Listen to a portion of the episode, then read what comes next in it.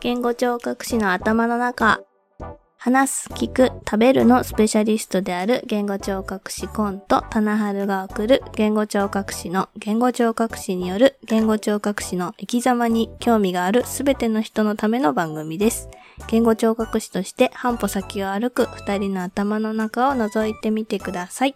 ということで、今回2回目始まりました。はい。よろしくお願いします。お願いします。はい。今日はですね、あの、多分この配信をするときは4月ぐらいと想定してるんですけど、はい。あのきっとその頃まだ今の世の中の状況だと歓迎会とかっていうのはなかなか厳しいかなっていうところで、まあ、先輩ってね、どんな人なんだろうみたいなのを思ってもお話ししにくいというのがね、あの、これから働く人にとってずっともやもやしてくるかなと思うので、まあ、私たちがその代わりをしてみようということで、はい。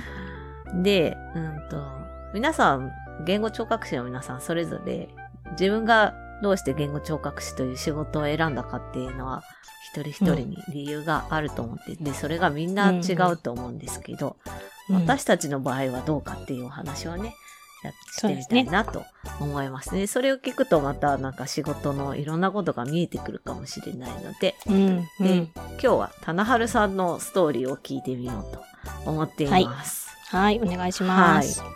えっ、と、棚春さんは、どうして言語聴覚士っていう仕事を選んだんでしょ私はですね、最初、大学でうはい。心理学を学んでいたんですよ。うんで、結構同級生とかも、卒業して、言語聴覚士の学校にもう一回入るっていう子がちらほらいたんですけへど、そう。だけど、私はもう全然、将来何になりたいとかっていうのがなかったんで、うんうんなんというかこう、話半分に聞いていて、それを。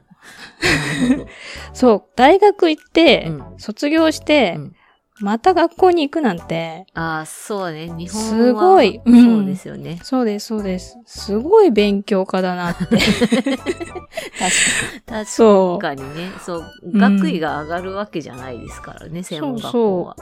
そうなんですよ。だから、そういう友達をただただ眺めて見ていたんですけど、うんうんだからその時に、あ、そういう仕事があるんだってことは、なんとなく知ったと。だから大学3年とか4年とかかな、うんの時に、仕事の名前は知りました。へえ、なるほど。そこから、どういうふうな経路で養成校に入っていったんでしょそう。それで、えっと、卒業、大学を卒業して、う。大学院に入って、はい。院の1年生の時に、入ったゼミの先生が、はい。赤ちゃん学会っていう、日本赤ちゃん学会っていう学会の理事かなんかをされてて、えで、授業の中でその学会がもうすぐあるよっていう話を。したんですよ。それでその学会に言語聴覚士っていう仕事の人たちも入ってて、へで、赤ちゃんの研究とかもしてるんだよって。ー現場で働いて臨床をしながらもうんうん研究もしてるっていうことを教えてくださって、そう。だから、あ大学のその教授とか、その講師とか、そういった大学関係の人だけじゃなくて、いろんな職種の人が入ってる学会なんだなっていうのをそこで知って、で、しかも赤ちゃんの研究とかもする仕事なんだっていう。うんだから私の中では、その時点で子供を見るっていうのが言語聴覚士の仕事のなんだなっていうのは、そこで初めて大学院の1年で知って、で、それまではまあなんか漠然とした、な なんか何するかよくわかんないけど心理学っぽいことを 学んだりしてから仕事に出るっていうイメージだったのが、あ、研究と臨床両方やったりできる仕事なんだなっていうふうに、だんだんと分かってきたわけです。う んそれが大学院1年目の時。うん。1年目の時、1年目の夏ぐらいかな。夏はい。で、それから、で、それから、その言語聴覚士の仕事は何なんだじゃあ一体と思って、ネットでバーって調べて、で、その調べた結果、あ、やっぱり学校に入んないと資格は取れないんだなっていう風に知って、うんじゃあ、どの学校に入ろうってなったんです。もう、その時点で。もし私が言語聴覚士になるんだったら、どの仕事の学校に入ったらいいのかなっていうのも調べたんですよ、一応ね。それがいつぐらいの時点ですか？それがもうその話を聞いた後すぐ。お早い。行動が早い。っていうのも、そのまま研究を続けるかどうかっていうことでも悩んでたっていう時期でうん。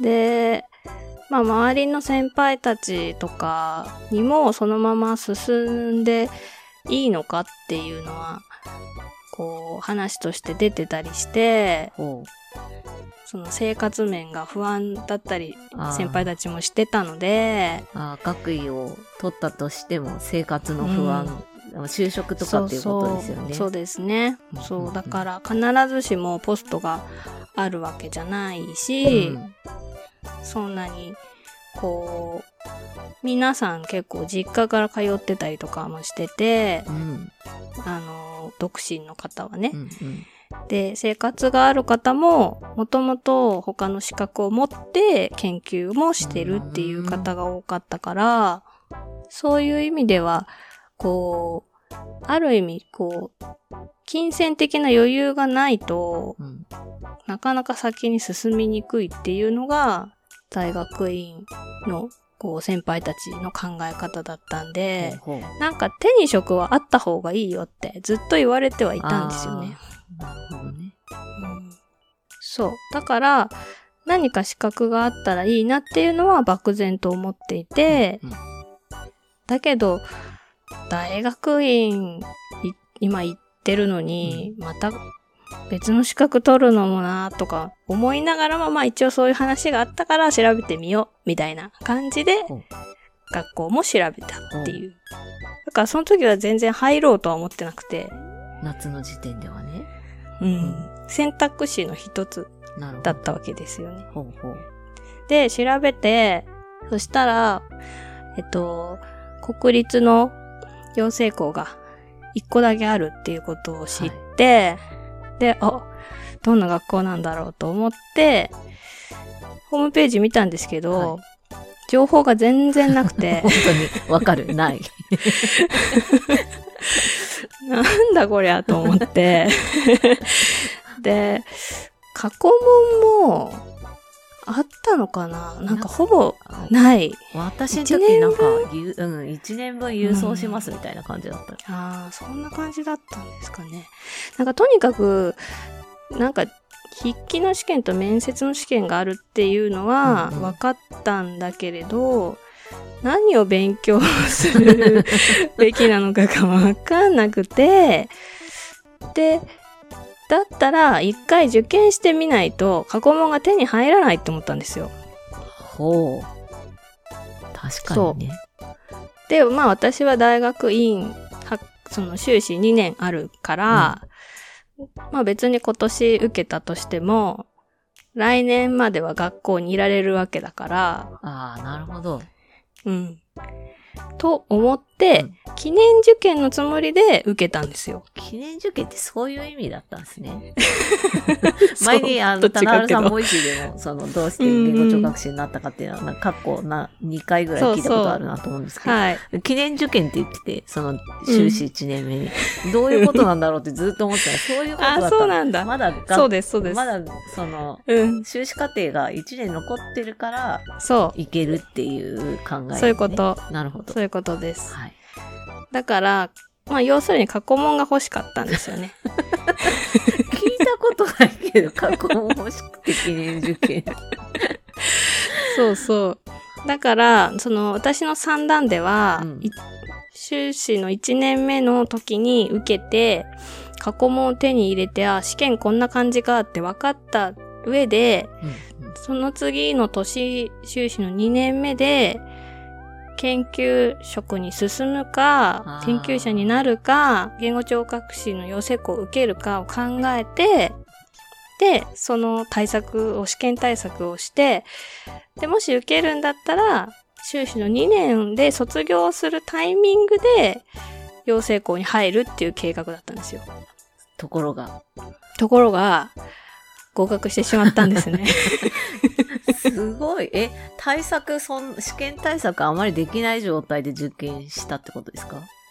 うん、なんか多分1年分の問題は手に入って、うんうんただ回答がなかったのかな？ああ、かもしんない。うん。ちょっとはっきり覚えてないんですけど、そう。で、だから自分なりにそこを、その限られた提示されてる問題から、こういう系統のものが出るんじゃないかっていうのを予測して対策しました。まあ、大卒2年課程の学校って、うん。そんな感じかもしんないですね。私対策してなかったわ、そういえば。そう、なんかね、傾向的には、就職活動で、うんうん。あの、よく使う SPI とかに近い問題とか、うんうん。あと、あの、国家試験、国一、あの、うん公務員試験、うんうん。一種の試験とかの問題に似てて、そういう問題を、問題集を買って、何冊かやりました。偉い。へえ、それで1回目に受けた。受かっちゃったんです受か っちゃったんです。びっくりして。それで行くことに。だって、今回受かって、行きませんって辞退したら、来年受けて、やっぱり行きますっていう人なんて、取らないじゃんって思ったんですよね。一回断ったくせに、次に行きますっていうのはちょっと虫が良すぎるっていう風に思われるんじゃないかなって思ったのと、あとはやっぱりその先輩たちに相談したら、皆さんもろ手を挙げてよかったじゃないって言ってくれてったたので、もう迷いなく入学するという方向になって、大学院を退学するという。面白い。すごい。行動力ですね。その、あ、そういう仕事あるんだっていうところが、あ、その方が将来的にもって考え、リサーチして受けたら受かったっていう。まあ、ちゃんと勉強してるけど、田原さんは。いやいや。そうそう。だから私の中ではもう一年間迷う時間がある。るつもりだったんですよ。うん。選択肢の一つとして考えてたし、うんだから他の学校とかも受けてないんですよ。え、一個だけで、あいや、うそもそもそこに受かるのがすごいとは思うんだけど。いやいやいや。本当に。もうだから他の学校はほぼ知らない状態だったわけですよね。